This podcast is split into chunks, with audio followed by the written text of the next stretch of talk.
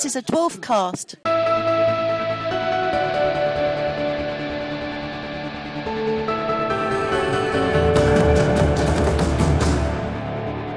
Hello and welcome to another Dwarfcast brought to you by Ganymede and Titan. Now, I'm sure you're all aware at this stage that we've run out of Red Dwarf episodes to commentate on, but don't worry, we have a cunting plan.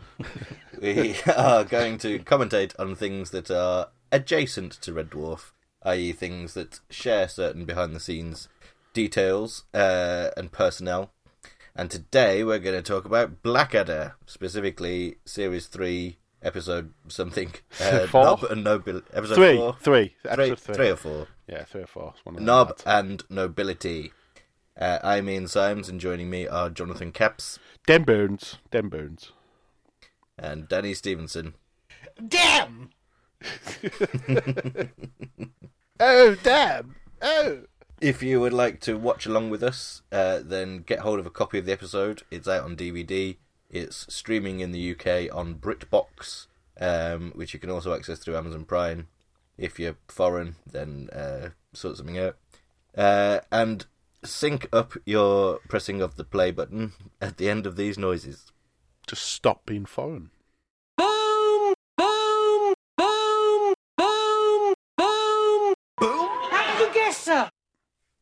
Here he is. Here he is. Yeah, he's the lad. Yeah, Blackadder the Third, with its Regency-inspired version of Howard Goodall's theme tune. There's a link. Howard Goodall There we go. Yeah, very strong justified link. it. I mean, the, these titles are excellent. Though.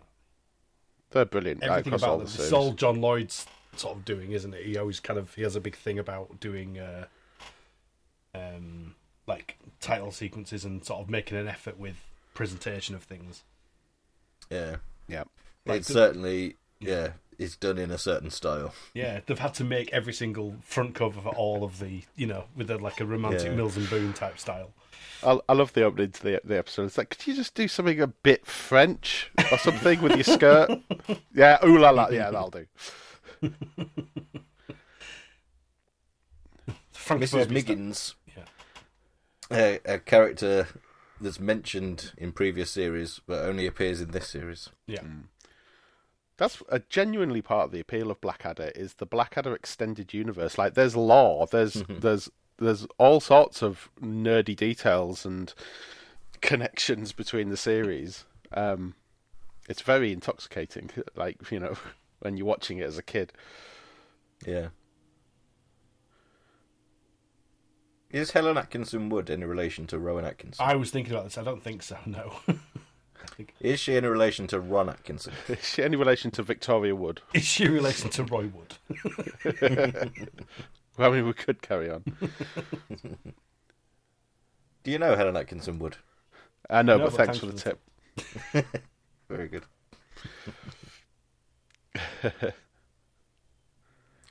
anyway, It's- it's sod off. brilliant. Just And as a kid, I genuinely thought that that was David Ross just because he looked like Crichton a bit. the guy with the well, there's another link. this episode just doesn't stop. No. It's brilliant. It's relentless. It just keeps going. What the fuck is Baldrick doing? He's he's trying to need. we don't need it. It needs to get a grip.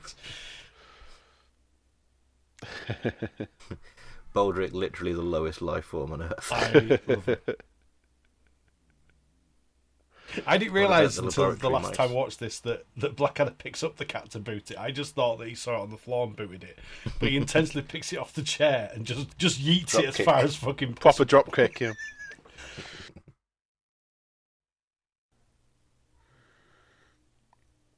It's, uh, commenting on celebrity culture in the 2010s.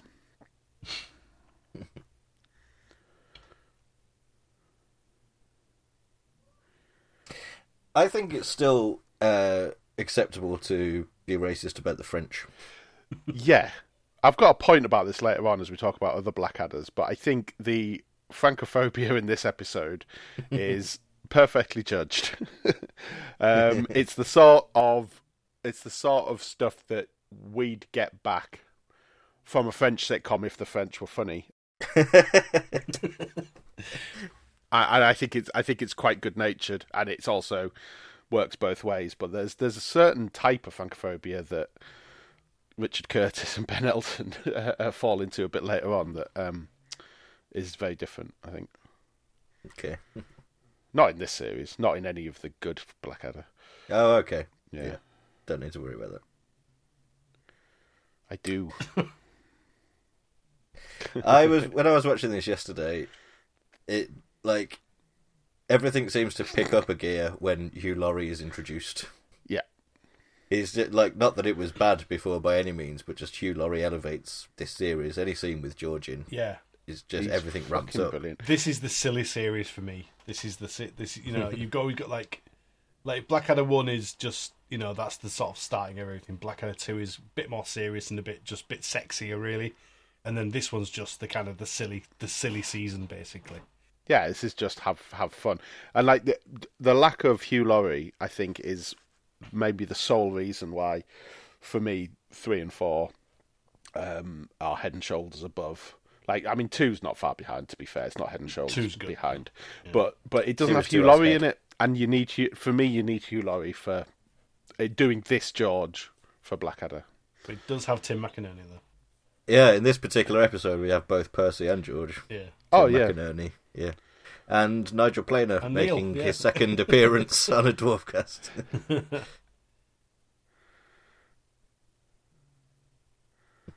this is this is the secret through line for our for our commentaries. yeah, there's got to be someone in this that's also in the next thing that we do.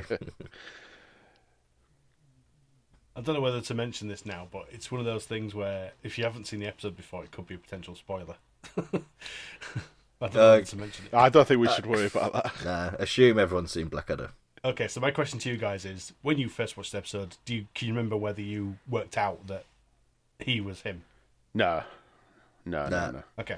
I, I, at I'm. I still have a theory that neither of them are the real Scarlet Pimpernel. Anyway, Oh, okay. You think they're they're, they're both just? I think I think they're both they're both playing at it as well. Ah, interesting.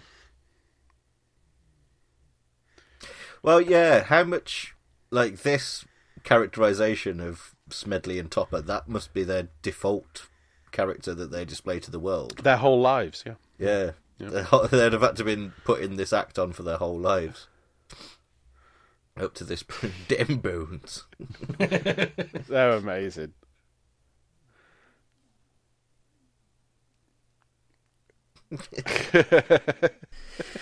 Yeah. Damn that dead father.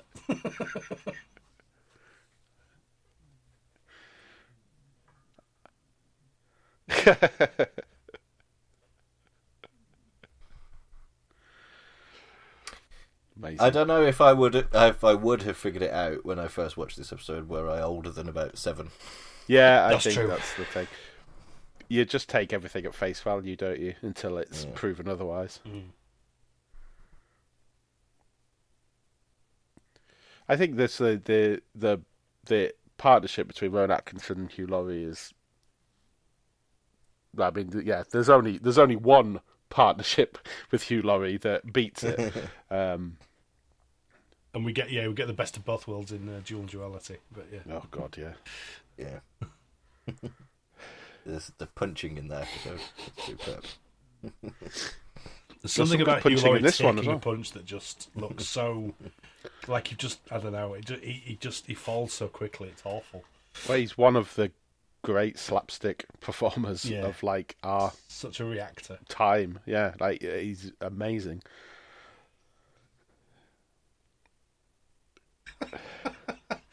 I mean, Tony Robinson is the unsung hero as well of Blackadder. Like, really is an amazing foil of Yeah, you he know, is. and has his moments as well, like where he really does come through. But yeah, underrated.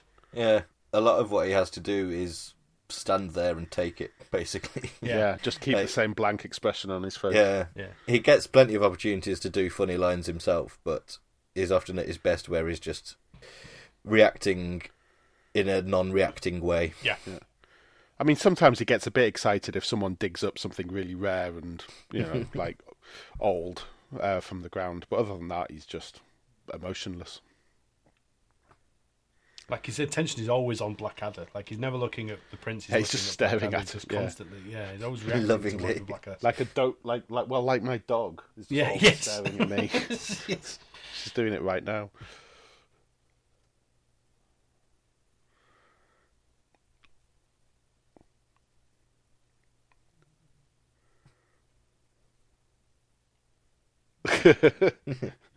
There's a moment of accidental poetry. yes.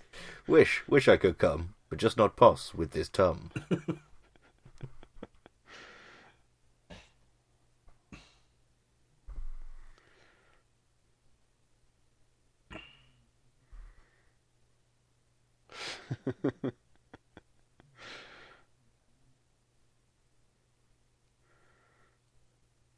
this is lovely. This bit. Please write to my mother.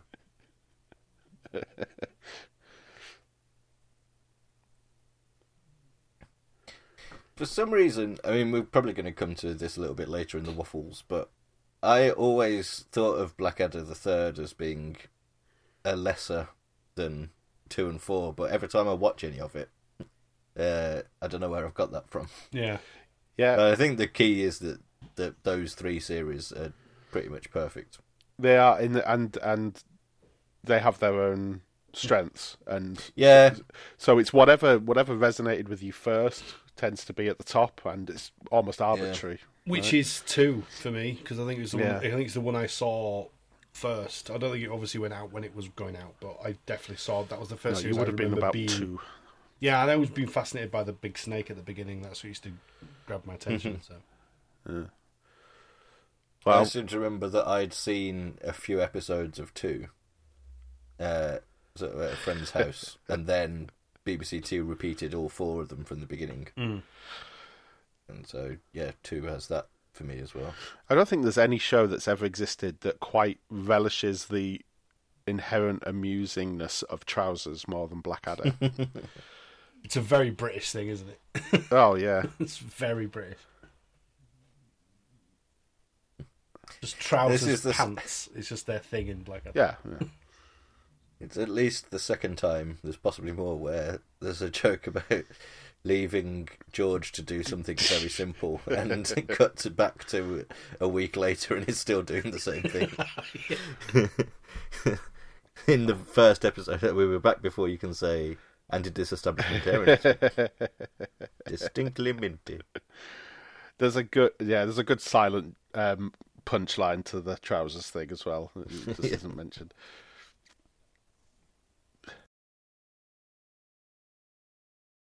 Not so hostile to the Frenchies now.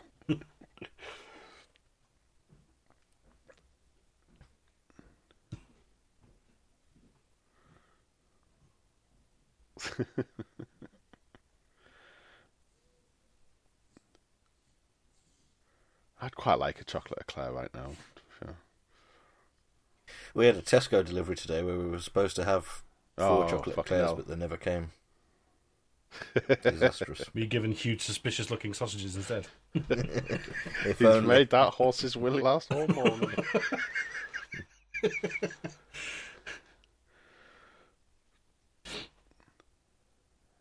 I mean, looking at it now, it's a fairly decent job of disguising. Oh, absolutely. Tim Yeah, no, it is. Well, it'd have to be, wouldn't it? Yeah. Yeah. A little. You can tell a little bit by the voice, but only if you know. I Mm. think. I think that's it. It's, it's more of like if you if it's, but you don't know it's actually going to be the same character. You just think it could be the same actor. Yeah. Like Blackadder and Macadder. yeah. Although that's a whole thing.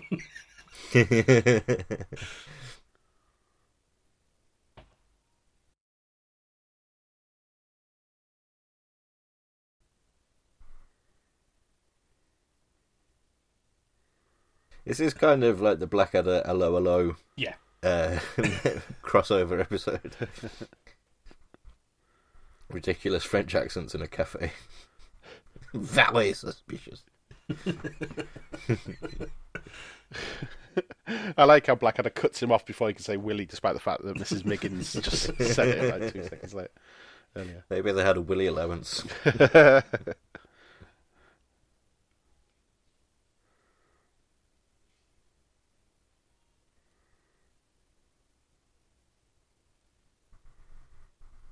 Costume, the, the set in this is just like the, the, all the sets in in um, in Blackadder are always really good, and the costumes are unbelievably good as well. Yeah. So this is meant to be the embassy. Yes. I was confused by this when I watched it back. Yeah. I thought I'd like I'd misremembered it a little bit, and I thought they were actually in France for a bit. Yeah. but they're not. The embassy ball, But- I assume that's the. I don't know. Is So it? I googled this as well. I basically googled: Did the French revolutionaries ever take over the French embassy in London? Mm. And uh, as far as I could tell, sup- unsurprisingly, they didn't. so I'm not entirely like it's it's it's a weird contrivance, isn't it? To oh, who's that lad? He's He is, handsome. he is. I'm sure there's some sort of Red Dwarf connection here. Yeah, he was in. I think he was in a couple of episodes. At least if He he wasn't, he should have been. I mean, he steals it, doesn't he? Basically, he steals this Yeah. scene Yeah. completely. I think this bloke played um, Frank Rimmer in Time Slaves. Oh yeah. So yeah, so revolutionaries came over to London, broke into the embassy, killed the ambassador, and took it over yeah, temporarily. temporarily. Yeah, and then no one mentions Yeah, it again. but you know, Richard III didn't get decapitated uh, by his own, Oh yeah, this is an alternative. How do you know? Yeah. and uh, Richard IV t- taking over for several years. oh no, History it's is just written by the winners. What the stinky weed. Yeah. It's not a surprise, really, that Chris Barrie is excellent at performing, God, Uh, he's good. Yeah, playing a ridiculous French stereotype. Quite plays quite a big part in this episode as well. he does. Yeah, A major character. There's only there's only three guest stars, I think, isn't there? Technically speaking, yeah. yeah yes. Yeah. yeah. they just put Yeah. the work in. Yeah, Apart from the guy that, McInnerny um, and he just told him to sod off. McInnerny and Nigel. yeah, uncredited extra. David Ross. That's a bad cut. There was a little moment there where I think it's a slight fourth wall leaning moment where um uh, one of I think it's Frou Frou says um just before Chris Barrie enters he says well where's all the music and the big entrances? And then Chris Barrie comes in. Oh, right, but yeah. there's a, like a little sting of incidental music that they react to All right. and there's there's a few moments in Blackadder the Third where they are very much leaning on the th- on the fourth wall. I don't think I've ever noticed that. It's not as noticeable as here I die on this unconvincing grassy, Grassy knoll. knoll, yeah. We missed a little bit there where it came the birth of well, I, I think you could accurately describe as a cult. Uh, that appeared in Red Dwarf fandom around the turn of the century of the Carrotists. Uh, people who used to write into Better Than Life, the fan club magazine, talking in code about Chris Barrie's penis, basically, yeah. It's all yeah. Based baby on the carrot. line that he's hung like a baby carrot and a couple of petit pois. Well, one of the most well followed fan Red Dwarf accounts on Twitter is the Chris Barry fan club. So Yeah. I imagine there's a few, more than a few carrotists in the ranks. I love carrots. I don't think there's anything wrong. with them.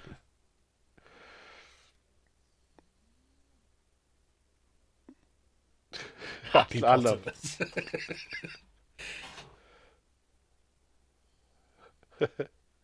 Happy Potamus! Ha!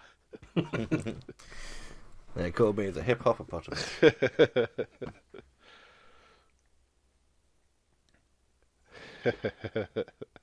Something about Blackadder that's un- inherently quotable. There's so much. Yeah. It's just so witty. Yeah.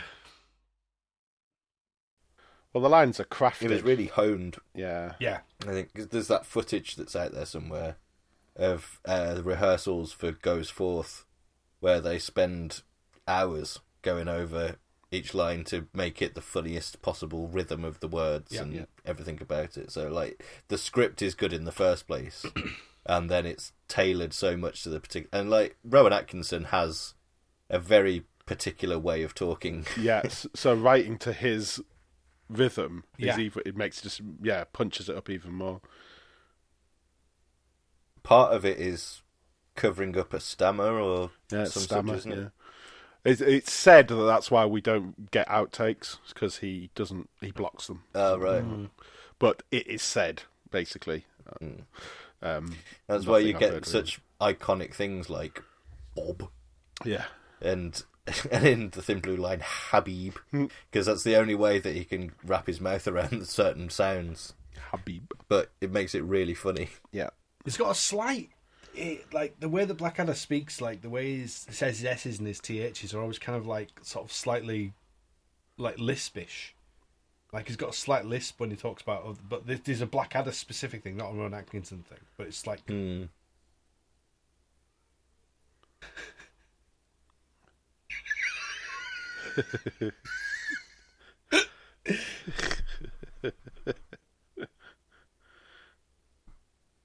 That- still our little Baldrick is possibly my most quoted Blackadder line. Um, usually directed at my partner. My partner and I have a thing of whenever uh, one of us offers the other one tea, of replying yes immediately. yeah.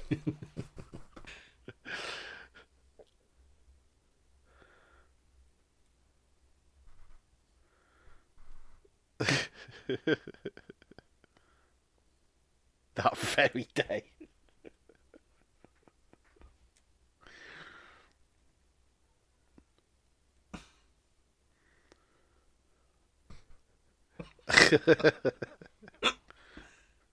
I like the, the tenacity of Blackadder to, to continue making jokes even when his life is about to end. He does it time That's and the time only again. thing he can do. Yeah. I mean, that is essentially goes forth in a sentence. Yes.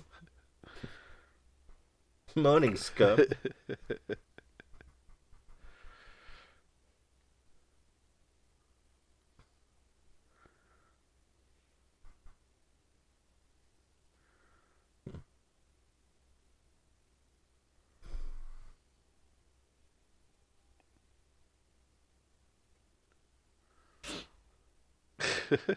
And we've shipped her over.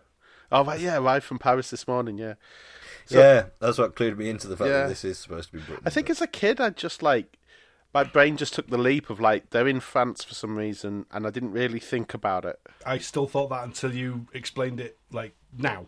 So Yeah, yeah, it's it's it smacks of the original script or concept was they do go to France, and then it was like let's we can't. Yeah, we pare we- it back a bit, Yeah. maybe. Like, Yeah. Uh, like how in series two he has a scheme to fake sailing around the world and then accidentally sails around the world. Like Yes. he was going to fake going to France and accidentally ends up in France. Oh, he has a scheme to fake going back in time, and then actually goes back in time. Oh yeah. Let's not talk about that yet. I mean, I mean, if anyone got this as being uh, Nigel Planer, he designed some sort of world. Like Terry Jones, maybe. Terry Very, Jones, yeah. very versatile, as we were discussing last time. you should have revealed yourself a bit sooner, mate. I mean, yeah. He wa- well, he was showing off. Again, the ego was was overtaking.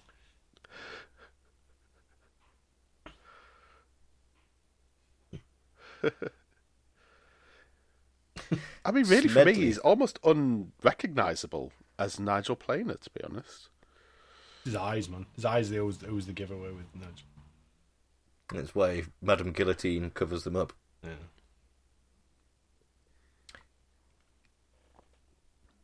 I've just realised that Smedley is also the name of um, the um, guy at G and Tia who runs um, the Smeg posting group on Facebook. Oh right. Oh yeah, Jason Smedley, aka Smeg for Brains, is what he's called. he also runs the Red Dwarf on this day Twitter feed. right? Yes. yes.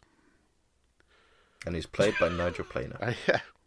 Again, like I just didn't realise he was Nigel Planer until just now. That's a good punch. Yeah, that Yeah. was good. It's better than the one later on. Yeah, the Tim McInnerny Hmm. one. Shit. He's just too But- nice. I this whole thing of the suicide pills and what it does to you. Uh, we used to play doing this when I was a kid. like, Fun for Hey, the man. family. yeah. It's it's a bit. Oh no, It's a tiny bit stage school, isn't it? Like it's a bit like oh, do this improv or something, or do you know like uh, a little bit for an audition or something. But yeah, but it works. It does. yeah, the difference. I bet he regrets keeping his eyes open. Have you noticed how like like how much he's breathing as well? He's must be he's absolutely shagged out, and he's yeah. Uh, yeah, he's breathing he had to really do all heavily. that jumping around, being happy, and then I think uh, Scarlet off. Gitmore like Yeah, like that's the- hours honing the, the line wit. to get the perfect. It's the wit of Blackadder.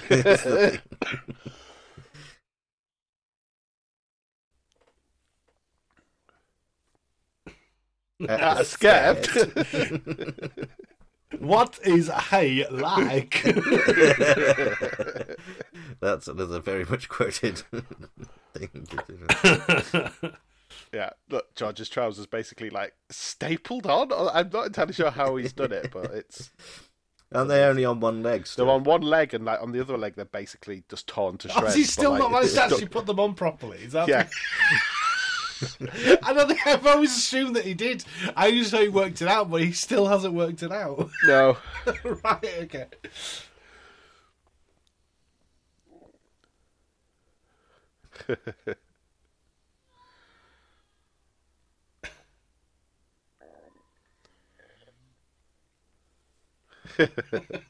Trousers.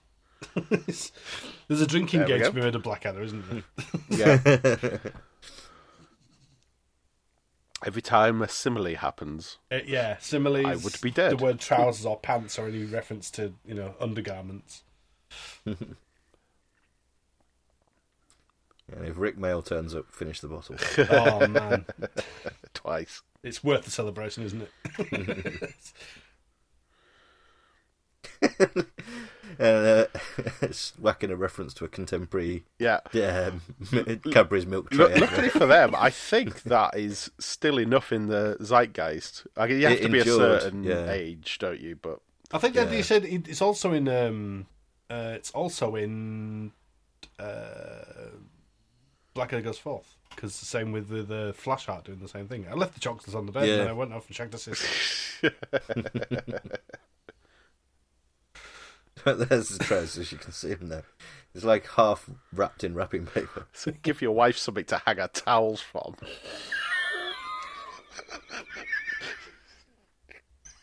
Sorry, different episode. Oh,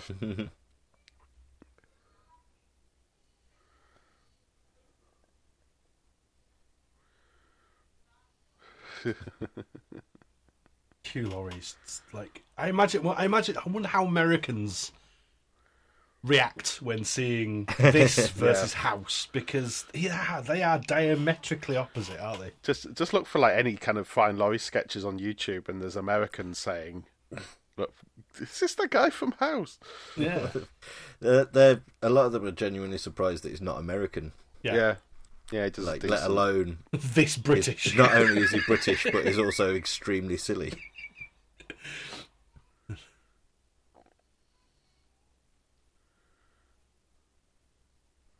Lord Topper, who's looking directly at what you're doing with the wine glass.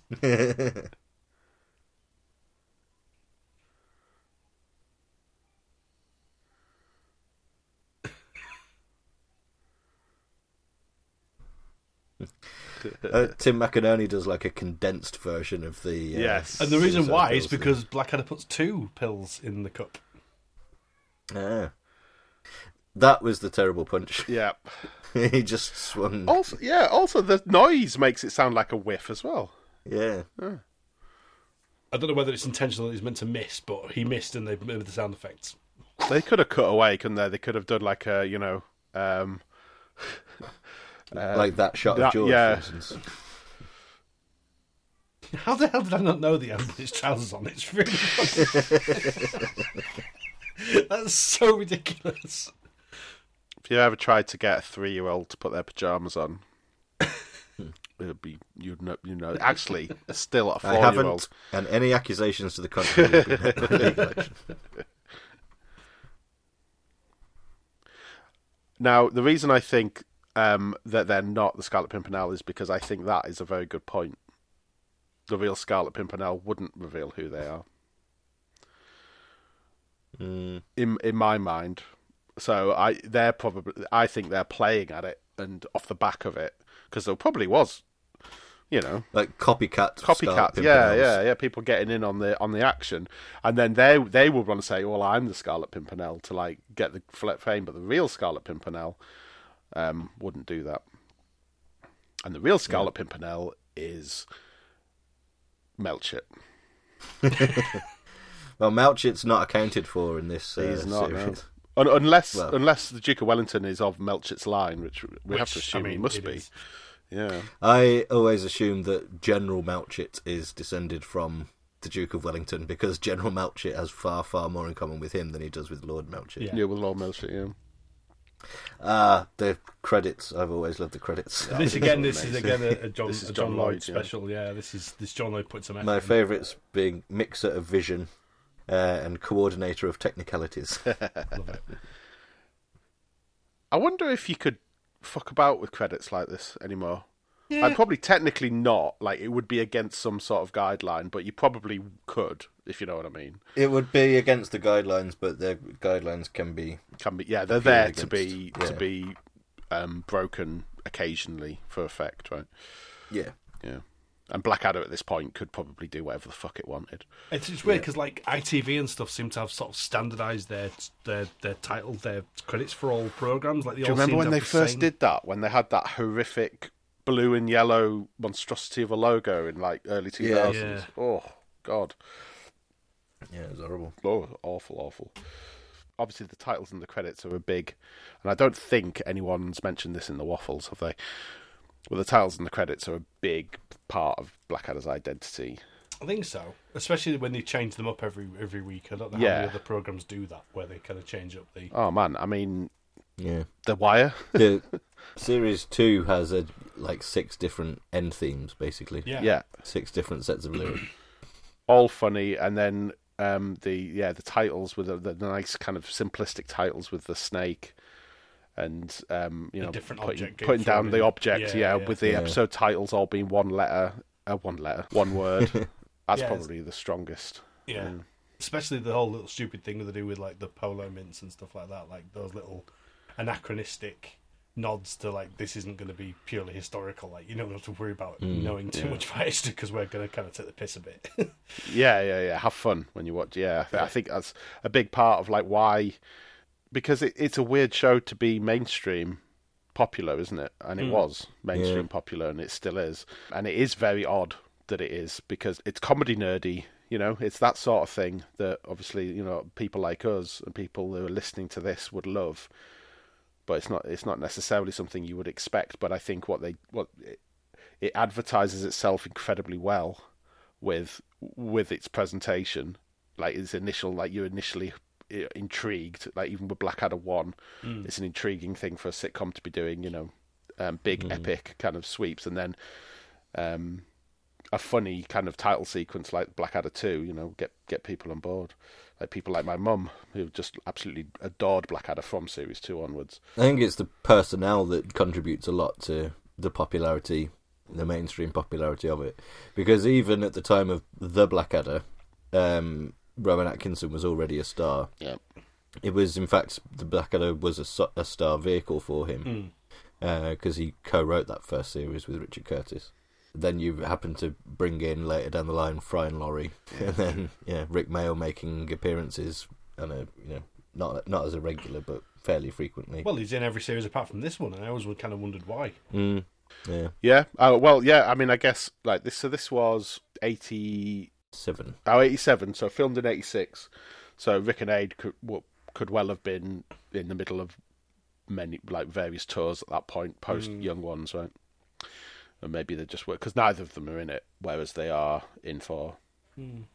It's, it's, it's interesting, yeah, thinking about the kind of the cast thing, because Series 1 doesn't have Fry and Laurie, but that's because Fry and Laurie were barely out of footlights, I think They were in school. yeah, well, yeah, I think they were out in '82, so probably yeah, while it was filming, they were probably just finishing off Footlights, and they hadn't hadn't got their first TV vehicle, they hadn't emerged yet, No. and then it was three years until Blackadder Two, Mm. presumably trying to persuade someone to say that this quite expensive sitcom should probably have another chance. Um, but done significantly cheaper differently, and very yeah, different yeah. style. But still, it still must have been pricey, like like for the costumes and Mm. like more than you would normally have with like you know a set wardrobe for an, a, a normal sitcom. I don't know. There's no location at all in any Blackadder apart from series one. I think. Ov- Oh, other than the one outside broadcast thing they did for two with bells, I think that's it. Oh, they did the VT with the, VT. the Oh, music. yeah. Yeah. Yeah, but that's probably I don't know a, a, a field behind the studio, right? Actually, I have a feeling that's probably shot in the same set as the credits. oh, the day. garden. Yeah, Yeah. I reckon it's probably the same place. Ah, that makes yeah. sense. They just used it as a, an excuse. They didn't have to do much, did they? Just No. like skip around a bit, so just get a few shots and put it together. Fuck, that's funny. It also be kind of timed up as well because it's all has to be done in like the 30 seconds of the, the music. So you have to kind of play the music and then have it all run because there's no speeding up of film or anything. So it's obviously filmed in real time, which is yeah, kind of yeah. good work. But yeah, it's really There's so weird much to have a series about. like Blackadder where like every series is a completely different setting. I know Red Dwarf do that with different different sets, but that's not in a different time. Comes, It's yeah, it comes close, but like it- it's like a literally different dimension every single time you, you see them. It's the same people, but a different a different scenario. it's an incredible decision to make because if the Blackadder was like, and actually, I don't even know how popular the Blackadder was at the time. I'm just kind of imagining it probably wasn't a smash hit, right? But if it if it was, if it was ginormous, then we're getting a second series that's the same setting or like a similar setting. If you know, I know that everyone dies, but you know, you you, you maybe don't then commit to we have to think up of a whole new setting and ho- and essentially, even though you've got the same characters, you are tweaking them every year. Yeah. Um, it's quite an ambitious thing to do. Yeah. Well, I think they could have carried. I mean, everyone died at the end of Blackadder 2 as well, now I think about it. Yeah, and three. Like, it would have been um, feasible to do a second series like Series 2 yeah, with the same setting and the same characters. yeah. They the could have taken that decision. They could have been like, okay, now it's Elizabethan. We moved it on a couple of hundred years, so let's stick here. Yeah. But no, I think after that point they said, right, well, let's do a different one absolutely every time. Yeah, and with the third, they they were quite canny because it's not massively different. It's a, it's a 200, 300 years. Yeah, it's not a huge difference basically. Blackadder's lower station, but he's still essentially got the same job of like being in his room until a bell goes. Or until a courier comes and tells him he needs to see the Queen, or a bell goes and he has to go and see George. Like it's exactly mm. the same thing. Well, if anything, Blackadder's kind of dropping down in the pecking order. He is yeah, every yeah. generation he goes down a level. Yeah. Yeah, But yeah, his job in Series 2 is kind of undefined. Because he is at the beck and call of the Queen, sort of usually just for plot reasons. yeah. But I think he's just like. He's just- a he's just- courtier. Yeah, he's just a he's a lord, a land. Well, he doesn't actually own land, does he? Really, I don't think. And he he's just a courtier, like just doing whatever. Fuck yeah, he's just sort of like there man. because he's got you know the gift of the gab and knows how to yeah. Anyway, shall we officially go into the waffle section? Yeah. Because we can talk about Blackadder for hours, and we probably will. Am I going to have Uh, to but sing? let's make it official. Um, because we've asked our lovely listeners slash readers to set their Blackadder related topics, which we're going to go through now in a section that we like to call. These waffles come from GMT. Our listeners really should know better. You may or may not disagree. Or call us names that have four letters. Waffle men, waffle men, you sent us quite a bit. Waffle men, waffle men, but some of them were shit. So let's start off with the big question from Warberdog. Uh, the inevitable discussion is which Blackadder series is best, but aren't all three of them the best for different moods? Three. yeah, yeah. This is a this is a burn on the Blackadder. I this has got a footnote on it. I think it's unfair to like act as if the Blackadder doesn't exist because it's it's still great. It's just it's just not it just doesn't touch what the show became. But the the what the show became exists because of it. You know. Yeah. They got a lot of things wrong with it, mostly Blackadder's characterization and also the direction. I remember a, from a documentary of some description over the years, someone, possibly Ben Elton, taking credit for all the changes, saying Rowan Atkinson falling off a horse from 50 yards away is only as funny as anyone else falling off a horse from 50 yards away. But if you're getting close and see his face, he's funnier than anyone else. Yeah. And that was a lot of the sort of the style of the Blackadder to make a big, huge, epic Yeah. looking thing was at detriment to the comedy a lot of the time. But I think the scripts it, for the Blackadder are great, and Yeah. the the plots are funny, the characters are funny. It's got Brian Blessed in it. Yeah. Who What doesn't, more could you want? who doesn't want that? Yeah. Peter Cook. Well, yeah, exactly. You're going to say that was sort of like the handing of the baton over, wasn't it? The first series of Blackadder, yeah, it's a funny one because a lot of the dialogue and a lot of the jokes are lost in the location. You can't hear them because they're constantly moving about with this massive set. Yeah, he said to me it's all lost in movement, right? Yeah, it's Like, all it's all yeah, yeah. The movement completely distracts you from the actual comedy, the actual lines, and the dialogue became the sort of, you know, rather than the kind of stupid. Like the first season, it's all about kind of the slapstick like movement of of Rowan, which again was kind of part of his stick. Was the you know Rowan's original sort of on stage persona was kind of his physical aspect. So they, obviously mm, they wanted to bring mm. that to the forefront, but that didn't really work with everyone else not doing that.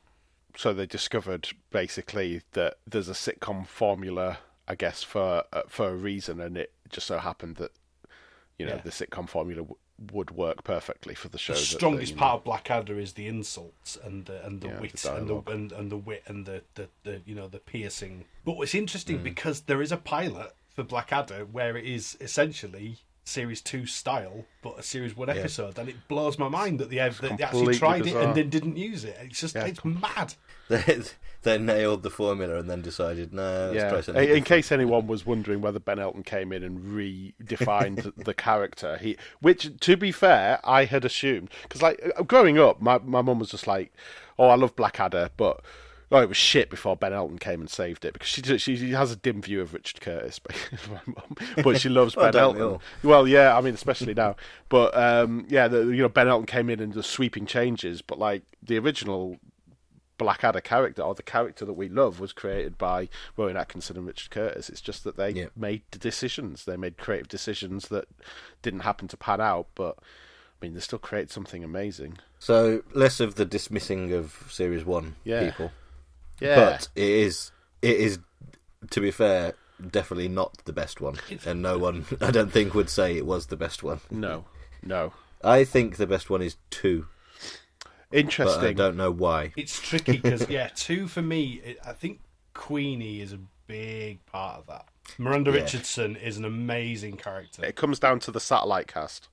That that's Yeah. what it is. Yeah. Yeah. Because all of them have Baldrick and Blackadder, Yeah. and then it's just which other pieces of the puzzle are there. Yeah. and that's got a huge. Like, that's why it goes forth has got a lot to be said for it because that has basically everyone. Yeah. um, other than um, like Miranda Richardson Well- has a guest uh, slot, but not a regular. But everyone else, pretty much, who's ever been a regular, is in it. You do miss Percy though. You don't get Percy. You get Darling, Yeah. You get Darling, but Who is- Darling's not per like that. but uh, as discussed. Melchett isn't Melchett. Melchett in series four isn't the same as series two, and so you've got those actors. That doesn't doing- count because Melchett series two isn't very good. Uh, and Percy's not very good Yeah. compared to Darling. So you're getting the best. You're getting those same actors playing better characters, than they previously yeah. played. So there is a strong, there is a strong shout for for Goes Forth, and I Mm. think if usually if someone is picking something other than Goes Forth as their favourite, and I know that I'm definitely guilty of this, they might be being a little bit of a hipster, um, because Goes Forth gets all of the gets all The of the attention on critical it acclaim, yeah. the critical acclaim and like uh, to the point where like talking about the end of it and, and how poignant it is is it has became a meme 20 years ago you yeah, know but it doesn't make it any less true. it doesn't make it any less true but then three i mean three three's my favorite i think because of the the balance of the guest cast so you only get one Melchett performance or like mm. the big Melchett performance from Stephen Fry, but it's Yeah. still there. And Hugh Laurie, apart from Rowan Atkinson, Hugh Laurie as that George is my favourite thing about the whole show, and he's not in two, and that's the only thing two has against it. Mm. He's in two as a guest, but only right at the end. It Yeah. seems like the guest of the the guest of the last series seems to be the, the strength of the next one. Interesting, yeah, yeah. Uh, but then, yeah, but then Melchett in Goes Forth is like one of the greatest comedy characters ever. Yeah, and to think where Stephen Fry wasn't even in one because he wasn't even like known at that point, and then from that literally Yeah. that sort of eight year gap is like that's the that's all it took Stephen Fry to go from like no one who no one knew about to being like creating this absolutely iconic sitcom character that everyone everyone Yeah. references every time we think of Stephen Fry. So I think it's it's it's possibly a futile exercise for this show more than any because it's so different. I like series two for the setting. I like series three for the dialogue, and I like series four for the honesty. That's what I mm. like. Uh, like series four is a very honest series. Like it couldn't be anything but. But I like series four because it doesn't really hold back, and I kind of like that. Like for a comedy show, really, really difficult. Mm, I mean, it's always got it's always like as a show with something to say. Usually, isn't it? Like, Yeah. it- it's not a huge part of the episode, but like the one we just watched, you know, has something to say about class. Obviously, Yeah, but the, but the one about like the thing is the sort of insanity of war and yes, that was a relentless theme, wasn't it, all the way through? how Blackadder knew the knew the score from the beginning. He always knew that he was going to die on the battlefield. He, Yeah. That was an inevitability. It was just a case of his way of dealing with it was to just be angry at everything around him because it was all manic and chaos. Yeah, it was the character in even more nihilistic than he normally is. I guess. Yeah. guess. And it's all better for it because it's just it's honest and true. And Oh, you've just taught me into Goes Forth being my favourite.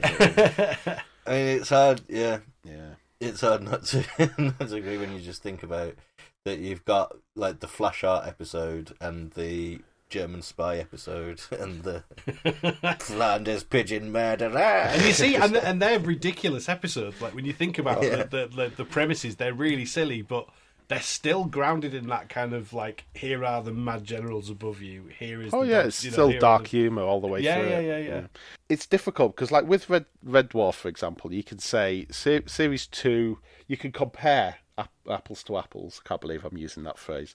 Series two is better than series one because it is the same thing done in mo- in a more refined way. This is debatable, possibly, but series five is yeah, no, maybe it's not the most distilled because it, it's a completely different thing. But like you can, No, I think you're right. I think you've talked yourself out of it. But like, despite all the changes that take place within the history of Red Dwarf in terms of what the sets look like, what the costumes look like, what the production values are, the specific configuration of cast, despite all that, it's one whole thing. yeah, Uh, comparable. it's one continual, continuous storyline. It's the same characters, uh, even if one might leave and one might come back and, and whatnot. uh, and so you can really easily say, "Well, I prefer this one to this one," uh, because they're doing the same sort of thing, and in and one of them does it better. Yep. Whereas, yeah, as sort of Warbadog leans on in the question, the the three aren't all three of them best for different moods. Yeah. And yeah, I think it, you're it depends what you want out of your Blackadder, and there's a case for all of them being the best one. That's And it. sometimes, sometimes we want to sit down and watch the Blackadder, and, uh, and we do Yeah, I do. on occasion. Yeah. Um, and then we watch one episode and then watch series three. Ma- mainly, mainly for uh, Jim Broadbent. Because he's Yeah. one of the best things about the Blackadder. So you know, Yeah. and then Oh, the Christmas Carol is perennial. um, I like I like uh, Savvy Baldrick as a concept. I think they could have maybe uh, used that a bit more, like mixed up Baldwick. Baldwick, like my ro- rhotacism isn't that bad. Come on, um, they could have they could have mixed up Baldrick uh, maybe a little bit, but because because I like that version of him. Even you know he was necessary because you you had the swapped roles basically. yeah. When the main character was stupid, you needed the yeah, sidekick you needed clever. the, the clever sidekick, but maybe that was a bit. Yeah, I don't know. Was that a bit obvious? And then what was Percy in that respect? Like, he was another silly one. It was just the balance was Yeah, off. It was Percy and Edmund were too similar. Yeah. except Edmund was a prince and Percy wasn't. It was really the only difference between the two. Yeah, Percy was extraneous, really, and you, Yeah. you you need Blackadder to be almost this island of like he's not perfect, but like this island of, and also he's not sensible, but like of of almost seriousness, kind of, because you then you've got Rowan Atkinson with this deadpan face with one raised eyebrow, just watching Percy be stupid or watching Baldrick be stupid or listening to them say something stupid, and you've heightened the the the the the, the funniness of the line just because Rowan Atkinson is like just writing things across his face, you know. Uh, whereas if he's a broader kind of more comedic character, that's all you get really. Like Mr. Bean. Yeah, like Mr. Bean, and and that's and you know, yeah, he did Mr. Bean, and that went nowhere. Like it, it went absolutely nowhere. Like it didn't make him a multimillionaire or anything. So he needs to just stay serious, really, and stop talking about politics. I mean, he definitely needs to do that. Let's have another waffle from Warbadog. Uh, would this episode have been even better if they put a Flashheart in it? I've just realised what he's referencing. Yeah. I mean, yes. Flashheart has the Scarlet Pimpernel. It writes itself. I mean, yeah. it writes itself. It would be. Yeah. He's the real Scarlet Pimpernel, and he maybe turns up at the end, calls everyone a puff, and then goes away.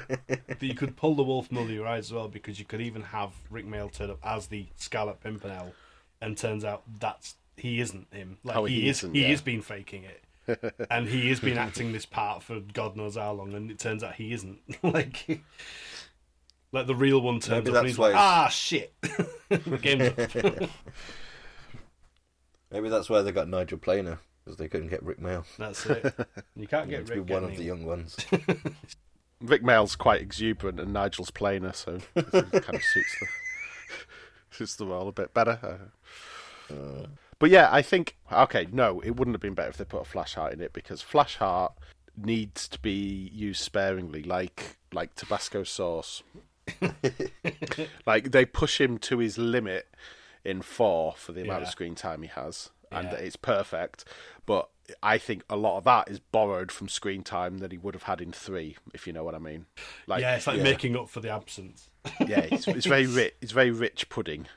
It's flash But also, like in his Flashheart's original appearance in Series Two, he only turns up about three minutes before the end of And the exactly- Honestly, and- it's and- amazing how much and of the an impact fact that lad had on that that episode. everyone who talks about how much they love Flashheart mentions the fact that he was only in it for three minutes is like that tell, says to me that that is one of the reasons why he's such a brilliant character because Yeah. he was written in got a way this whole to just episode. yeah to just have this explosion across the page for like as dense as possible for as short amount of time as possible and so that is like his brevity is part of his character um oh my god that is possibly the best three minutes of comedy that's like ever ever happened. Like in all seriousness no hyperbole. The level of ridiculousness that it that it gets to within about 30 seconds Oh. where like you start having you get a character who literally basically breaks the fourth wall of this entire thing. Like he starts talking down the camera. He starts referencing crowds that appear out of nowhere and you know like all this stuff it's like he's just a cartoon character that just it, it just explodes into this sitcom it's incredible and his moustache is falling off. Like even that is perfect, oh and that's definitely not. Inte- if that is intentional, then that is the most genius decision ever made in comedy. i just think Because- yeah I just But I think that's just Rick, sweaty Rik Mayall. Uh, the glue's coming off. Yeah. Oh God. sexy cunt he is Well, I still think that like I wouldn't want to replace the versions of Blackadder episodes that we've got, but I'd like there to be alternate versions of all the hmm. episodes where instead of however the episode ends, Flash, Art turns, up. that's good. That's good. There's even a joke to be made about Flashheart turning up too late for an episode. Turned up during the end title. sort of. Nobody expects that. Oh, bugger. That's how series one ends, um, with uh, Blackadder Oh Edmund yeah. having poisoned Don't drink the himself. wine. International debris uh, wants us to address the elephant in the room, back and forth. How much uh, part of the show's universe do you consider it? Or if you were going to do a start to finish Blackadder watching, would you even bother with it? Uh, I mean, you're no. talking to you're talking to a man who uh, did a beginning to end Doctor Who rewatch and included all the missing episodes and all the flash animation. So I would include it. Not only that, No. but Torchwood as well. Yeah.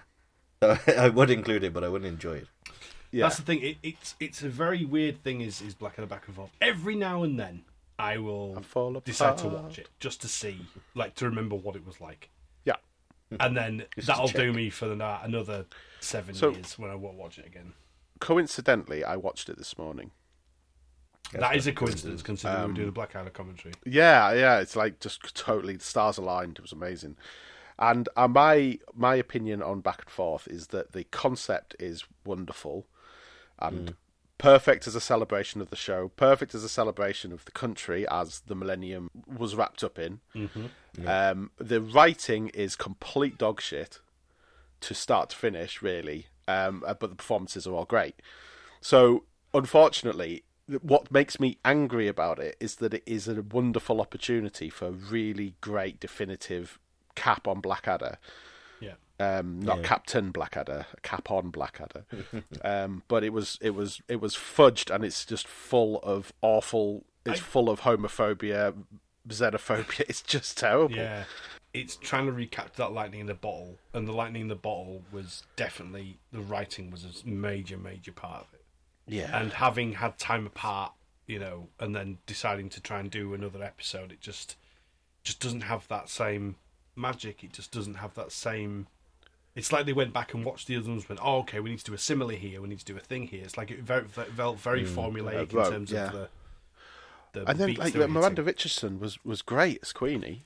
I mean, everyone, everyone reprised their roles and just nailed it. Yeah, yeah, like, yeah. They totally did. because they're all still brilliant and and and yeah the concept of blackadder just trying to pull a fast one over everyone.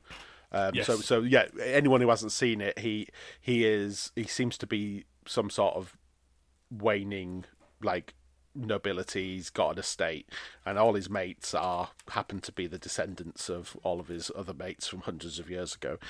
And he pretends to have made a time machine so he can con 30 grand out of them all in a bet um, but baldrick accidentally makes it functional and then they go back to the di- din- dinosaur period they go back to various periods trying to get back and in the end they end up really getting all of the items that he needs for the bet um, and then and he ends up manipulating time. So he is um, the absolute king of the UK. Uh, It is it is a, a triumphant ending that he has um, completely ended parliamentary democracy in the country. Um, and Baldrick is a puppet prime minister in a useless parliament, and he is um, he is King Edmund III. Do you remember when dishevelled looking prime ministers was a joke? yeah, that's true. Actually, Baldrick, Baldrick looks more more prime ministerial than the the current cunt um, At the time of recording. at the time of recording. And and yeah, so uh, I said, you know, it, it's just that the, there's a whole strand of it where because they accidentally kill Wellington, and um, which actually I think Stephen Fry is not doing Wellington there. He's he he, he toned down Wellington, which is a little bit Definitely not do the. Wellington of three. No, Yeah. Um, and the hilarious side effect of this is that the the French take over England. The French, who are p- portrayed as to a man effete um, homosexuals that um, are scared of everything. Stop me if you've heard this stereotype before in the early 2000s, um, although this is before 9/11. But um, uh, and it's like the the the you know the not the anti-French stuff in the episode we've seen today, but it's like it's all that stuff, but just like been dialed towards the um, the Jeremy Clarkson crowd, you know, almost. Uh, it feels like that it is written for, yeah, for for that sort of person. for the people who The would built to afford to go to the O2 in 1990. Yeah, when Euroscepticism was, you know, was like, you know, rebellious and cool. I don't know what the fuck, like what you know at, at the time. Really, no one ever took it seriously that we would ever not be in Europe. We were pretty much preparing to to get the euro at that point in Yeah. 2000. Yeah, I don't know. It's just at at worst, it's unpleasant, um, and at best, it's it's a nice little kind of reminder that this cast are you know are still all great. They still could have done a job if the writing was correct. But by 2000, Ben Elton and Richard Curtis were Yeah. not are not the people to write Blackadder, are they? yeah. but everything else was was fine, absolutely fine. There was uh, a bit of product placement for Tesco. Fucking That is fucking weird, isn't it? mate, the, the turn of the millennium. Like we will talk about the absolute weirdness around the Millennium Dome and the, the, the way brands all came together. Oh, it was fucking weird. Yeah. The Millennium Dome Trivial Pursuit edition, where literally half the questions are about exhibits in the Millennium Dome that no one even knew about then. oh, yeah, really weird. Well, back and forth was one potential uh, ending to Blackadder. It's certainly a follow up to Blackadder Goes Forth. International Debris' other question Would the Blackadder 5 have been any good had it happened? Would it have undermined Goodbye? Yes. Obviously, the others end with death, but that one is very final. Yeah, so this is the one about the '60s band, right? Yeah, there was going to be. I always thought this was apocryphal. It's something that has been mentioned by proper people in interviews, but I don't know whether there was any development to it whatsoever beyond if we were to do another one, what would we do? Right. And it, essentially, it sounds like the Blackadder Five would have been the, a Beatles parody, Yeah, makes sense. um, using all those tropes, and the drummer was going to be Baldrick. That's right. Yeah. Which is a fun, like, as a setup, it's like, okay, yeah, that makes sense. That would have been Blackadder 5.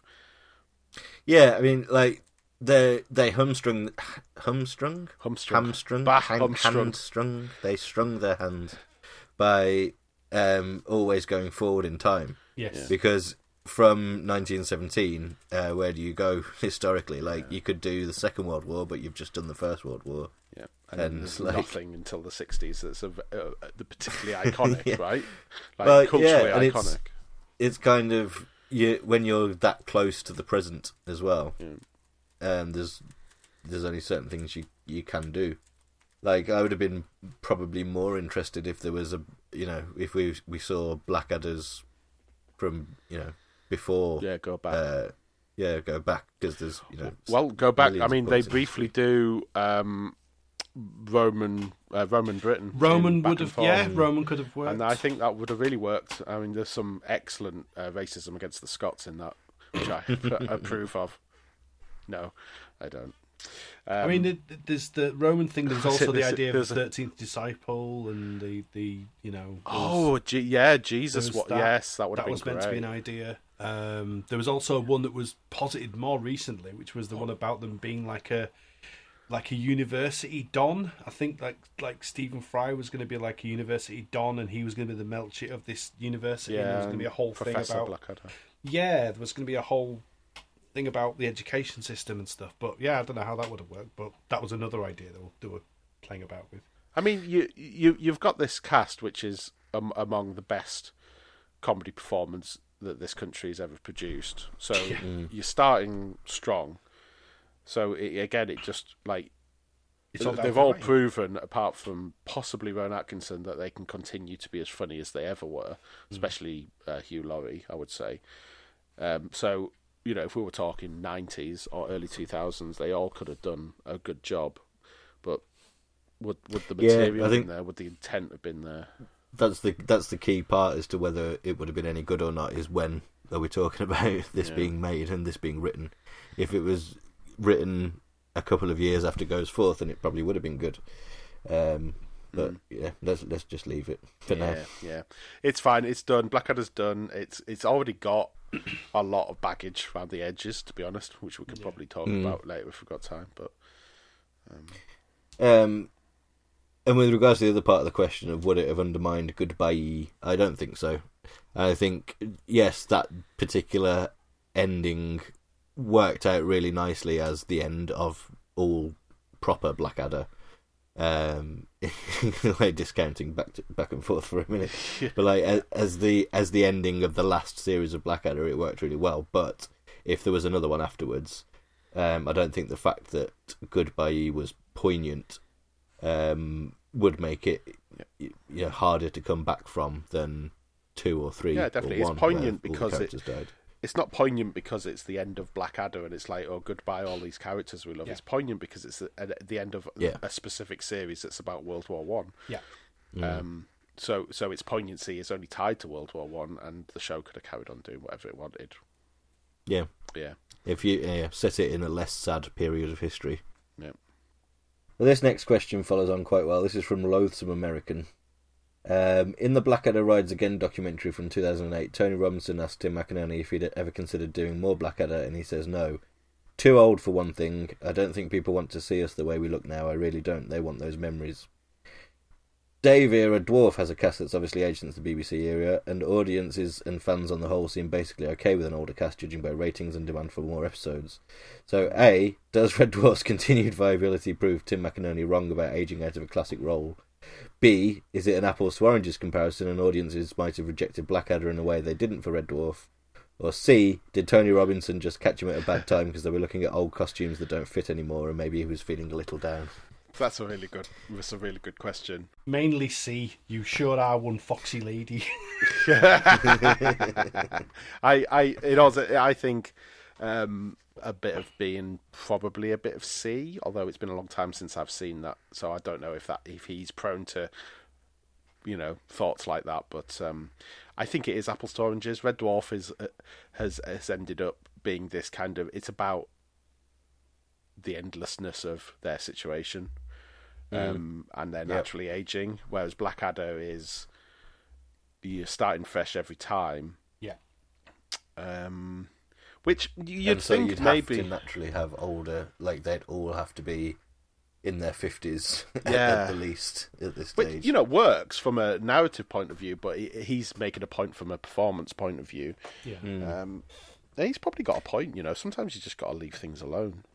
Uh, I think there's one of the the key things is that in take Melchett for instance, and this is I can't remember who made this point. It's possibly Stephen Fry himself, uh, but in I think possibly in the same documentary of Blackadder Rides Again, about how part of the appeal of Melchett in Goes Forth was that it was Stephen Fry was incredibly young at the time, like he was Yeah. still like late twenties at most, and he was playing this old man, and so he had red cheeks painted on, and he had all this bluster that would put on, and he was like he was playing a much older character, and that's what made it even funnier. The fact that inside he was this, you know, this young boy essentially, in the in the scheme of things, playing an older man, was what made it funny. I don't think it's as funny if it's an actual old man. Yeah, Call me ageist if you like, but like it, it, but not you know, not that older people, older actors can't be funny because of course they can. yeah. But for that particular character, it worked well having a, a young person play it. also, I think Black. It, you know, is it is it fair to say that maybe Blackadder has this position in, in British comedy where it kind of suits being um, in the alternative comedy um, period, basically, uh, as being the breakout rather than the establishment. I think as soon as you make Blackadder establishment, you get something like Back and Forth, which is very establishment. Ah, okay. Do you know what I mean? Um, Yeah, yeah, yeah, yeah. Whereas Red Dwarf sense. has always been outside of everything and continues to be, and so it can just carry on being Red Dwarf. Yeah. Yeah. There's also this, like I I think a bigger problem than the cast uh, being older is the writers being shit. Yeah, I, I, I wouldn't trust modern day Ben Elton and Richard Curtis to open a can of comedy Worms. beans that were already open. I wouldn't trust them to write Can of Worms. I wouldn't trust them to Um, write. And uh, but, but Ben Elton, like that was that was a star that shined very briefly, wasn't it? Like the, the, arguably the last decent thing he did, and it would only be decent, I think, in my mind, is the Thin Blue Line, Yeah. um, and that was '96 sort of time, and it's like. But is the popularity of that because of Rowan Atkinson rather? Yeah, do you know what? I think maybe that is carried a lot by the performances because there's a lot of good performances in that. Yeah, David Haig is superb in it. Yeah, I, it's weird, isn't it? Because Ben Elton was actually right. Ben Elton's always been shit, right? But at times, I can't figure him out because you know you watch his like you watch him in the eighties and you're like, yeah, but you're you're really shit. But then he was writing Blackadder And the young ones. and the young ones, and then I don't know what it is. He's really I think strange. with I his- with his stand up and stuff, I think part of it is that his style as a performer is Great. rather grating was the exact word I had in mind, but I was gonna I was gonna switch it to idiosyncratic. Okay, right, yes. and so that's a barrier. yeah. And what's also a barrier is that beyond that a lot of what he's doing is quite stock observational, not terribly groundbreaking stuff, but it's mixed in with some quite good and quite vicious satire of the time, and that's what sort of carried him through and elevated him. Yeah. Is that he was doing, you know, oh look at these. Whenever you get a carton of milk from British Rail, it always explodes in your face. But isn't Margaret Thatcher a terrible person, and we hate the poll tax? I'm I'm I'm paraphrasing, but That's essentially it. that's essentially it. Uh, I can't remember what my point was, but yeah, that like Ben Elton clearly has talent, or did have talent, because you don't get to co-write two of the best sitcoms ever made without having some modicum of talent. But whatever talent was there has long since deserted him. Yeah. Uh, but we don't want to be unfair though, because um, Richard Curtis is also shit. Oh yeah, yeah, and actually, there's maybe there is maybe an argument that he's always been shit, and, and just and just kind of just hid it really well. No, well, he wrote, he co-wrote, um, Yeah, co-wrote, mate. he co-wrote Mr. Bean, the early Mr. Bean, which is sensational. But that is largely thanks to Rowan's face. But he also wrote The Vicar of Dibley solo, and I like The Vicar of Dibley. He wrote so. It. I don't think it's as Fuck. quite as classic as it's held up to be, but it's a good, good yeah, fair sitcom. enough. Yeah, it is. fair enough. Although I've just remembered that I used to have this irrational hatred for The Vicar of Dibley because the. Do you remember the BBC did like the top 100 Yes. sitcoms ever thing? Yes, I and like do. the the top ten in the list. I mean, that's where like Red Dwarf's entry was covered by uh, Tiny Andrew Collins saying, uh, "Really, the crux of the show is whether you find the word smeg funny," which is something that we've been using against him for many Yeah. years now. He has reacted against that as well, hasn't he, on Twitter? Yeah, he was asked about Red Dwarf, and he didn't really have any strong opinions one way or the other, and so they Fuck told off him what to say, type thing. But yeah. Anyway, we're not here to talk about Collins. They're they're in that the top ten programs in that list all got a full like hour long uh, program about them, hosted Mm-hmm. by a top comedy person. Because like um, you had Armando Iannucci talking about Yes Minister. Obviously, Blackadder was up there. Mm. that was obviously. months, months before Thick of It, by the way. Yeah, yeah, Yeah. just before. Just Thick of It. before Thick of It. obviously it's Fawlty Towers and Only Fools and Horses. Um, but Father Ted came eleventh, and the Vicar of Dibley came tenth. And I always thought that was extremely suspicious. Yes. that like the the rest of the top ten were all BBC ones. Clearly, Father Ted is one of the best sitcoms of all time. It's clearly miles better than the Vicar of Dibley. But did they just like, sort of swap them round because they didn't want a Channel Four one to be in the top ten? Yeah, I mean, And it's, so it's they all bollocks decided, anyway. oh well, it's it's some sort of um, religious figure in, in a village. That'll do. It's the Protestant agenda. Um, It's the fucking Jesuits who've got it all tied up. All Protestants up to no good again. where was Red Dwarf again on that? Was that is it eighteen? Eighteen, I think. Uh, possibly lower. I can't. It remember. pissed me it's off. Probably on G and T somewhere. It always, yeah, yeah. I mean, at the time, I was uh, like getting furious at list shows was a hobby. It was very that was fun. the national pastime Oh, in it the was early lovely. Yeah, it was great. Great time. It's I great put it on my CV. Let's uh, talk about Blackadder again. Yes. Clem asks, which is the best version of Goodall's Blackadder theme? My favourite is the third closing credits version. Is It's it? pretty clever. Ian, is it your favourite? It is not. Well, I don't know. It might be. I don't think so. I mean, like as previously mentioned, you've got to give series two closing a lot of credit for having six different sets Yeah. of lyrics Mm. uh, themed to each episode in a Greek chorus style of summing up the themes. Yeah. Are we saying theme tunes in like, let's just assume, okay, let's just do intros to begin with then. So let's just compare intros. Okay. I, I like the attitude of two. That's what I like about Yeah. two. Guitar Two solos. electric Yeah, guitar, and uh, yeah. de- there's something about guitars being used for theme tunes, and it's like, especially how good, because he just seems to be good at it.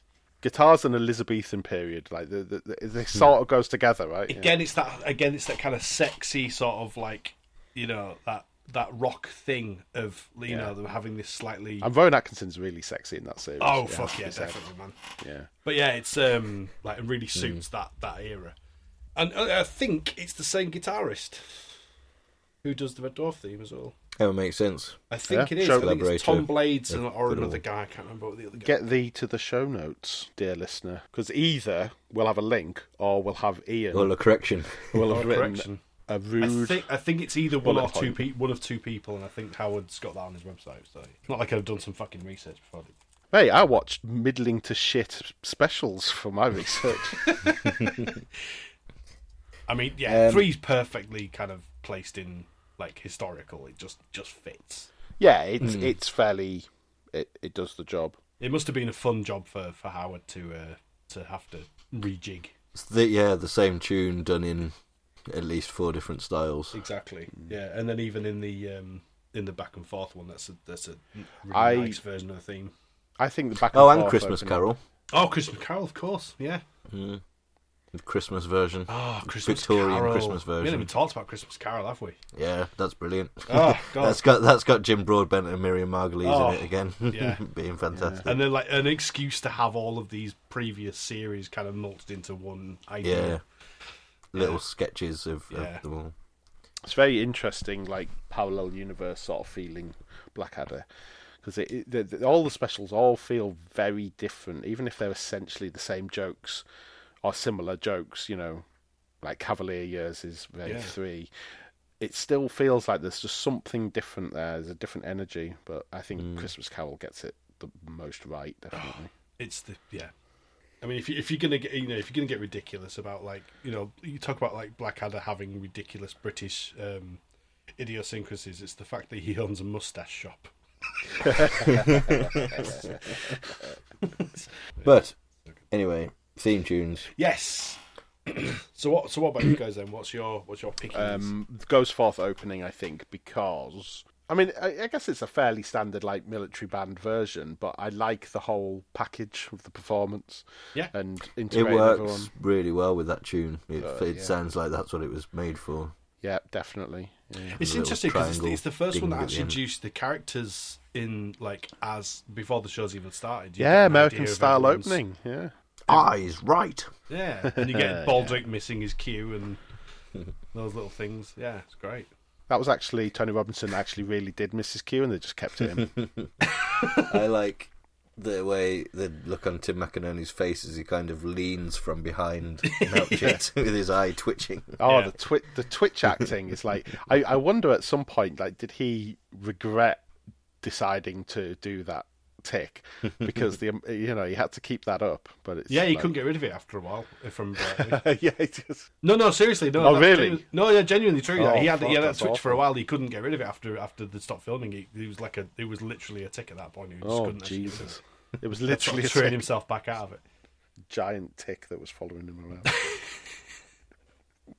That's why um, Stevie Wonder really regrets doing that blind singer shtick that he invented in the 60s. I think my favourite version of the Blackadder theme tune might be Series 1. Ah, yes, Ah, okay. it is genuinely brilliant. Epicness. I mean, like, maybe that's partly because that's literally what the tune was written for, for that style. It is one of the reasons that it fits so well. But I really like the lyrics as well, and the consistency of the lyrics throughout. Um, yeah, I, I really like the Series 1 theme. Yeah, it's it's it, it's there's a there's an interesting. Um, uh, I think there's a, pro, a French program called the Flashing Blade, and if you look at the intro to that, they have very Ah. similar tones Ha, to into the start of Blackadder, and obviously the Deadly, the flashing, deadly blade. flashing blade. Yeah, exactly. It actually mentions it as well. Um, but there's like there's real similarities between that and the uh, and the Blackadder intro. Show notes. Yeah, definitely. But I love the uh, I love, the lyrics for that are just amazing. I, I was I never I used to think it was blacker than a hole, not blacker than a vole.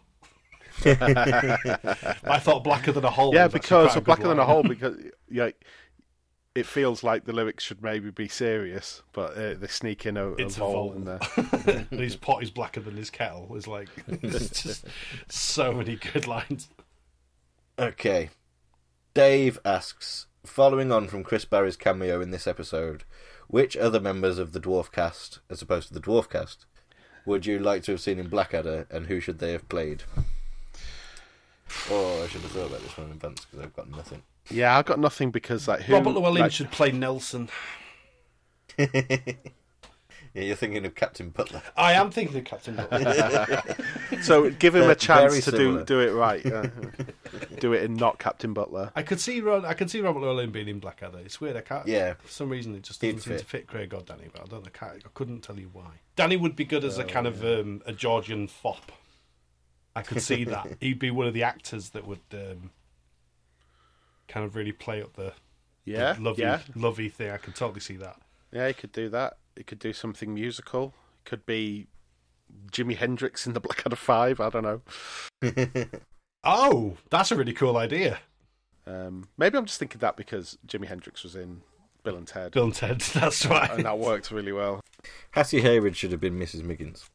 a relation or some other yeah some other wench Just some woman. i didn't mean that i just think like like she would have been really good as like uh, she would have been really good in blackadder i think that she'd have been a good fit Yeah, definitely. Yeah, she's definitely of that of that true, and that's the that's the thing. There isn't many people in in Red Dwarf that kind of fit the because but Blackadder very much does feel like it's it's pulling from a pool, a specific pool of of, of actors. it's it's it's weird though because if you told me that hmm. chris barrie was in blackadder playing a frenchman i'd be like what because that you know that that comes out of left field a little bit Yeah, I guess. But he's definitely in that pool of talent. I mean, it's the sort of 80s alternate comedy, Paul Jackson camp, really. Paul Jackson's stable. yeah hmm. um, Because you think, like, Lee Cornes is in Blackadder a lot and is in Red Dwarf. But like Cr- Craig, I just don't think there's a place for him in Blackadder. He's just not a Blackadder actor, is he? No. Do you know what I mean? Like you just can't imagine it. Uh, is the thing that almost everyone, in fact, possibly absolutely everyone that's ever been in Blackadder is incredibly middle class at, Yeah. at the minimum. yeah And so maybe like I mean, other than the obvious, because I'm thinking through and I can't think of many black people or you know non-white people that have been in Blackadder, but also Craig and Danny are the are the working class ones in Red Dwarf, and and Chris and Robert are the middle class ones. So so craig would be in the same uh, umbrella as baldrick in blackadder goes forth then But Tony Robinson isn't. I'm I'm talking more about the actors rather than the characters because there's all kinds of people that are portrayed from all parts of society, but the actors themselves are all middle class. yeah And so that's probably like one of the defining features of this pool that we're talking about of the people that were recruited from the pool to be in Blackadder are all middle class bastards. yeah Yeah, it's not quite the same um, crossover as with the young ones. As you know, Yeah. this, this is a similar question that we had answered then.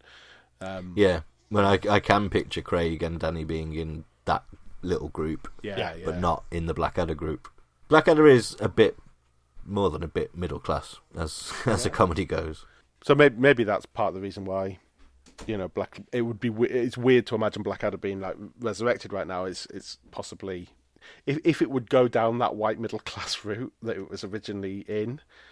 Not route, but you know what I mean. Like that world, like a- all all that world's gone fucking wrong at this point. It would be the tone of it would be awful. It would be way off to the right. It would, you know, uh, Yeah, that's where it would naturally sit, and it would just, yeah. Yeah, it's again because the idea of it being like an Oxford Don or whatever it was that they were going to do is like that would just sit it right in that world. It fits Blackadder but doesn't fit the world anymore. Yeah. that was quite a deep answer to the question of It was. which Red Dwarf cast members should be in it, but yeah, we'll take it. Last couple of waffles. Uh, International Debris back again wants us to discuss the Cavalier years. In particular, the wonderful Stumpy Oleg McNoleg.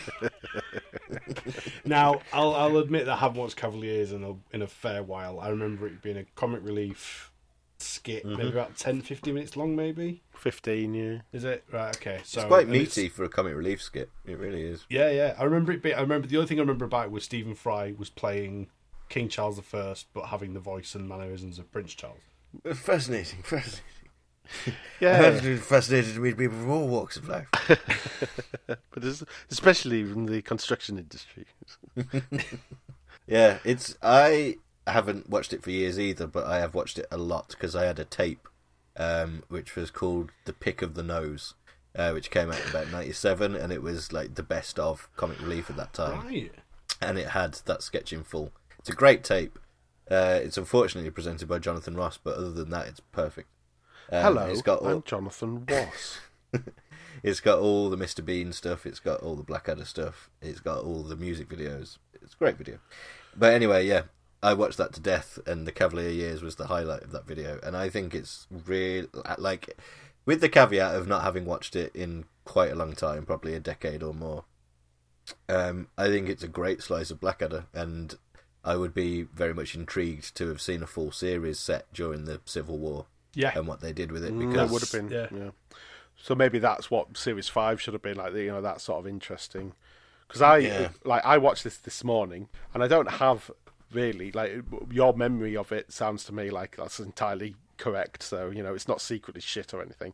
Good. Um, but yeah, no, it it almost feels like you know we w- would want a bit more. Uh, Like Charles the First as Prince Charles um, That wouldn't have have lasted old. very long. yeah, that Yeah. might have got old. Like- beyond a fifteen-minute sketch. it's it's almost odd that it's that it's Stephen Fry because that feels like uh, Hugh Laurie's character. Hugh Laurie, yeah. Um, but he wouldn't do it as Prince Charles, I guess. So uh, you know, you know, you're doing comic relief. You do something a little bit, Yeah, and you do it with Tamer. whoever's available. And And, it, yeah. you know, but just like yeah, oh look, Prince, you know, King Charles is like the other King Charles, or you know, the soon-to-be King Charles. at the time of recording, At the he's still recording, soon yeah. to be King Charles. You never know, actually. But the uh, I'll just check Twitter. the one joke that I do remember from the Cavalier years that is the one standout joke in my head is that Blackadder can't be asked to punch Baldrick. He literally just holds his fist up in the air and asks Baldrick Here to run into fist. it. Can you run towards it as fast as possible? And this is like this was very um, um, economically done, I should say, because it's bl- it's Blackadder the Third exact set.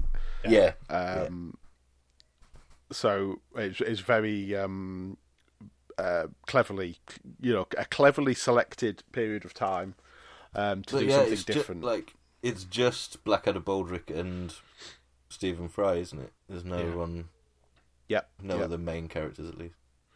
Um, and yeah, the plot is that. Uh, Oh no, there's the- um, Oliver Cromwell. Oh yeah, oh yeah. Who played Oliver Cromwell? It's Warren Clarke again. Is Warren Clarke? Yeah. yeah.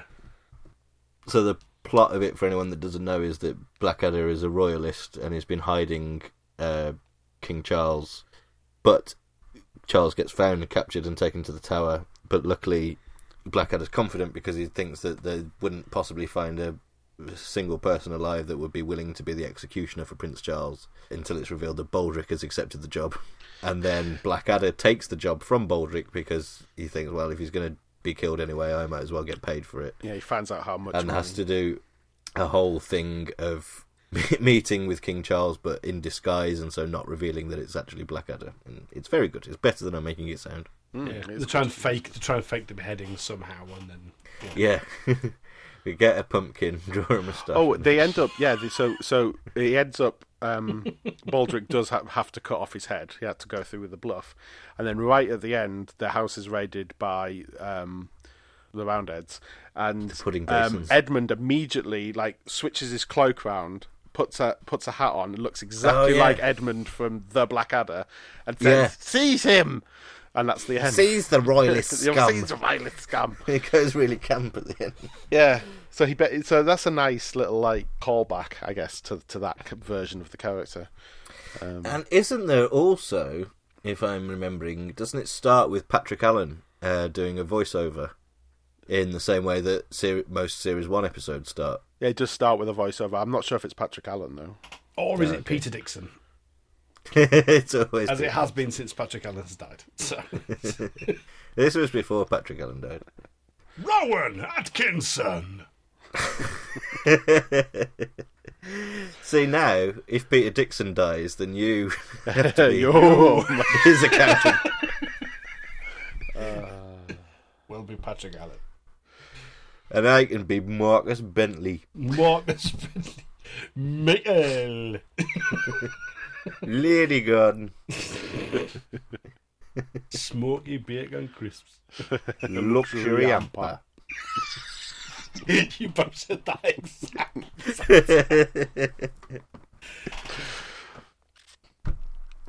anyway, Anyway, anyway. finally, Gen Yu Al would like to know what other era would you like to have seen them tackle with the format? Would a futuristic sci-fi version have been able to work with those characters, or would it have been able to distinguish itself from Dwarf? well, We do get that bit in I was uh, say. the Christmas Carol. yes, Yeah. which is sort of like a yeah, the, sort of the closest you're going to get to a futuristic sort of Blackadder Yeah. world.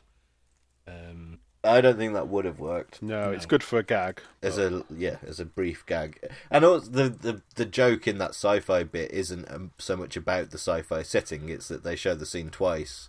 One where Blackadder's the Lord of the Universe, and one where Baldrick's the Lord of the Universe. Yeah. That's where the humour derives from. Yeah. Um, I don't. I think Blackadder has to be rooted in real. It has to have a, a link to real history, a real life. Yeah. Obviously, even as far as like about ten minutes into the first episode of the first series, history can be flexible in Blackadder's world, and it, it makes that point of like history being written by the winners and it being subjective, and like the premise originally of Blackadder is that this is the real history, and that when Henry VII took over, he wrote he rewrote history and removed Richard IV and, Yeah. and, and claimed all these things about Richard III. But yeah, despite that, people recognise and know this is the War of the Roses period, this is the Elizabethan period, this is Georgian, this is World War One. It has to be rooted in something that's real in order for the comedy Yes. to work. And that's why you can do a one off like the Cavalier Years or a Christmas Carol and you've got the setting is shorthand, it's already there. People recognise Dickin Dickensian Victoriana. People recognise the English Civil War. You can just jump in. I don't think sci-fi futuristic Blackadder would work at all. Yeah, and that's why maybe the the amount of settings, possible settings, is kind of thin on the ground. Like Mm. everything that's been rumored over the years is a, basically everything, right? yeah. Or like All what back and forth history. has already done. Like basically, back and forth did as many as it could. Mm. Um, there is a sketch that's been like that I found yesterday on on YouTube that I've never seen before. And it Oh, was from um, a gala. I think it was the We We Are Most Amused gala show with um, Blackadder being the finance minister and having to explain. I watched that after you sent the link through. It wasn't very good. It's an ironic title considering Miranda Hart's in it. There was also the the Shakespeare sketch, wasn't there? That was another sort of charity sketch that was done late nineties. I haven't seen these these extra bits. I just I just know they exist in some form. I remember the, but it's it's kind of weird. My brain doesn't want to. It's like the idea of the the Red Dwarf live show thing. It's just like there's something about that. Just like just feels very strange. Yeah, it's not. It doesn't really fit the No. what the yeah what it is. Yeah. Not doesn't feel proper. Yeah.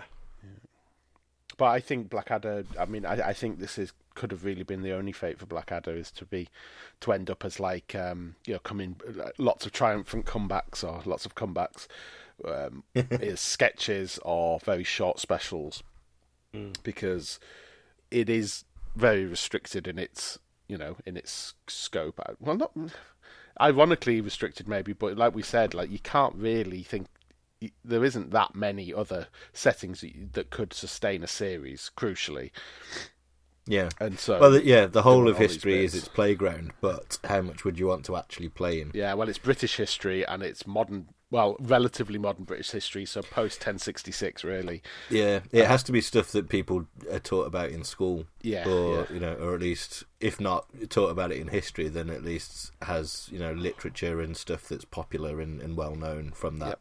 Or you'd have to tread old ground and say, go back to like you know what was, you know what was the next Blackadder doing? Well, I guess you do have it. Well, with James the Second, I don't know, like Yeah, it's sort of that whole period of history just feels like one big like it's the Tudors and the Stuarts. That's, Yeah. that's the hmm. umbrella term. And that's a that's few hundred happened years, yeah. that time. and they're yeah they're very much linked together. that's a that's a really good point timeline wise actually because Edmund Blackadder dies. It's like eleven. No, it's not. Yeah, It's- well, no, that's it's like during- 15, 15, 40 something Blair. Uh, then- It wasn't that many years after that that James the First, uh, uh, Charles the First, was beheaded. So, like, where's this other Blackadder fucking come from?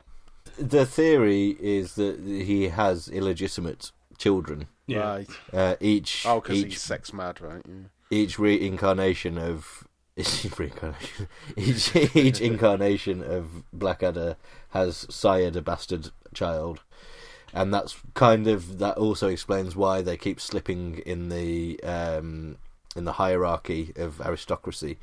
So like the um, the illegitimate son of the prince doesn't become part of the royal family, but he gets given a bit of land or he gets given a castle or whatever, and gets given a lordhood Right, yeah. yeah. a lordhood, a peerage, Lordship. a lordship, and then yeah, the bastard child of that Blackadder um, it doesn't get to be a lord, but he stays within those circles, Yeah. and he becomes a butler to the prince, and then by the time he gets down to goes forth, then Captain Blackadder is basically just a yeah, a just, normal person. Just an old house, yeah, yeah. Yeah. An old um, name, Yeah. family name. There's a very Yeah. worrying thread about the fact that Blackadder in the first series is married to essentially a child. Like, That's why it has to be an illegitimate offspring. Um, the very last lyric of the closing credits of Back and Forth is the line uh, "A bastard on the throne." Oh yeah. Literal, metaphorical sense. bastard. Yes, yeah. Unless he's just talking about him being a bit of a git. And fucking Kate Moss was in that. Like, it, like Oh yeah, he's playing his queen. when he Yeah. was- Yeah, he's Maid Marian as well. Yeah. she's she's yeah he's, Oh, yeah. yeah she's Maid Marian. Speaking of the name of Blackadder, I just have a very quick thing to say before we mercifully wrap up, because I've wondered a lot about the etymology of the name of the show. Mm.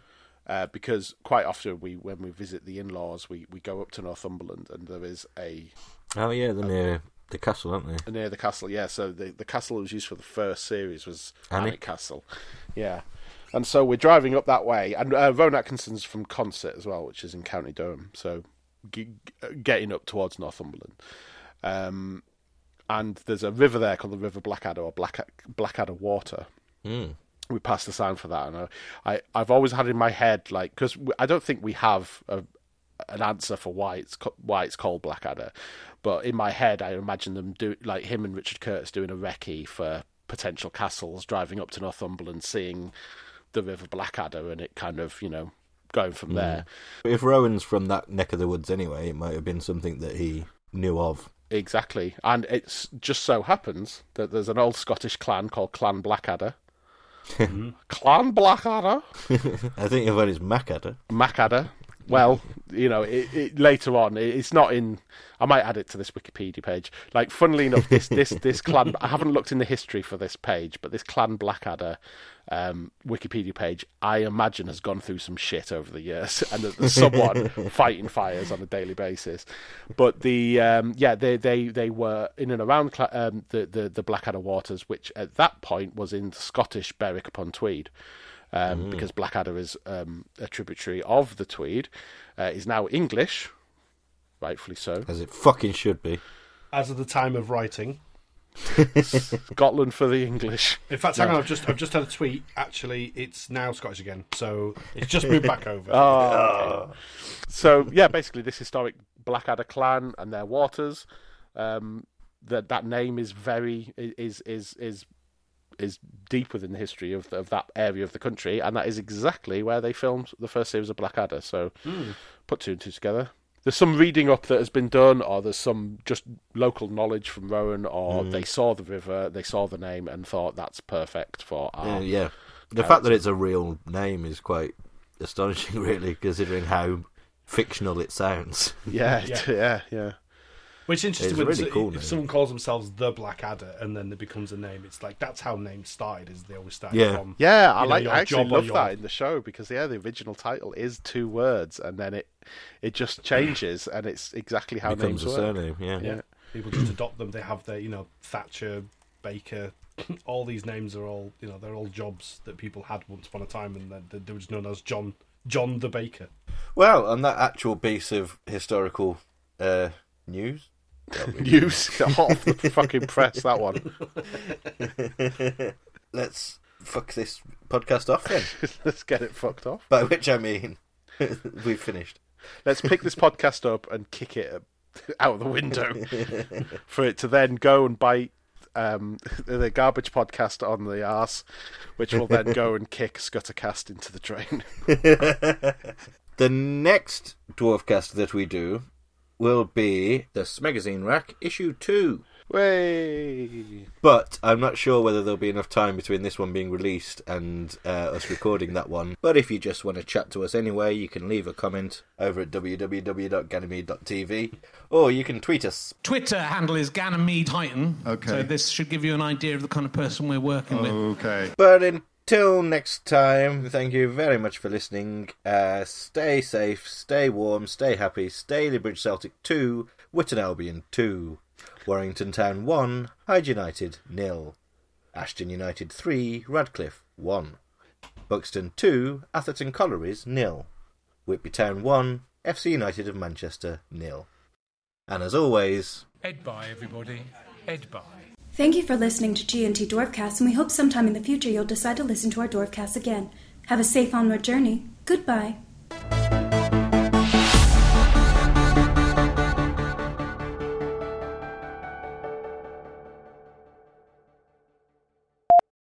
Yeah, do you know what? I think maybe that is carried a lot by the performances because there's a lot of good performances in that. uh, David Haig is. Yeah. Dave, yeah, Yeah, David it's a shame David Haig is a terrible person, though. Have you seen? No, don't say that. I'm You're thinking of. William Hague. Oh no, I'm not thinking of David Haig. Sorry, no. You're I'm thinking not. of James Dreyfus. I'm thinking of James Dreyfus, who's Yeah, he's a cunt. Oh, terrible cunt. He's a terrible. Sorry, terrible I don't know why I got. It's so easy to get those two dudes mixed up. They're very similar people. Right, cut that, Daddy. Cut, cut that. We'll go straight to the elephant. We can uh, we can include calling James Dreyfus a cunt if you like. Yeah, well, yeah, he is a very bad cunt. Uh, Oh no, there's um Oliver Cromwell. Oh yeah, oh yeah.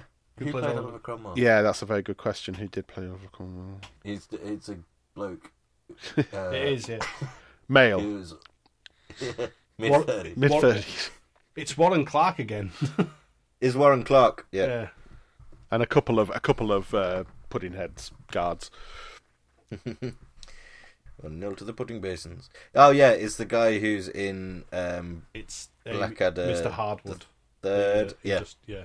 Yeah. Yeah. A man's bottom is his own private kingdom. No, no, no, uh, no, no, no. That's the guy. No, that's that's the guy. That's the highwayman bit. Oh yeah, yeah, yeah. No, yeah. I'll take off The my dad. belt and by thunder, my trousers will fall down. That's the one. well, his wife can't have her. Yeah, it's an ironic title considering Miranda Richardson's in it. Miranda Hart's in it. For fuck's sake. it's an ironic title considering Miranda Hart's in it. Miranda Richardson is much better than Miranda. Yes, yes, he fucking is. Hattie Hayridge should have been Mrs. Miggins. Oh, or at least a, a, rel- a, rel- a rel- Uh, blah. wow. A There's a stammer that I've not had in a while. Over at www. Over at www.ganymede.tv. Or you can tweet us. I'm going to keep the first one in. of course. It's giving a bit of a bit of Just to see if people spot it, because you're going to hear it anyway. Yeah, I, I already heard it. Like I still, the the pattern was there. That's all I needed.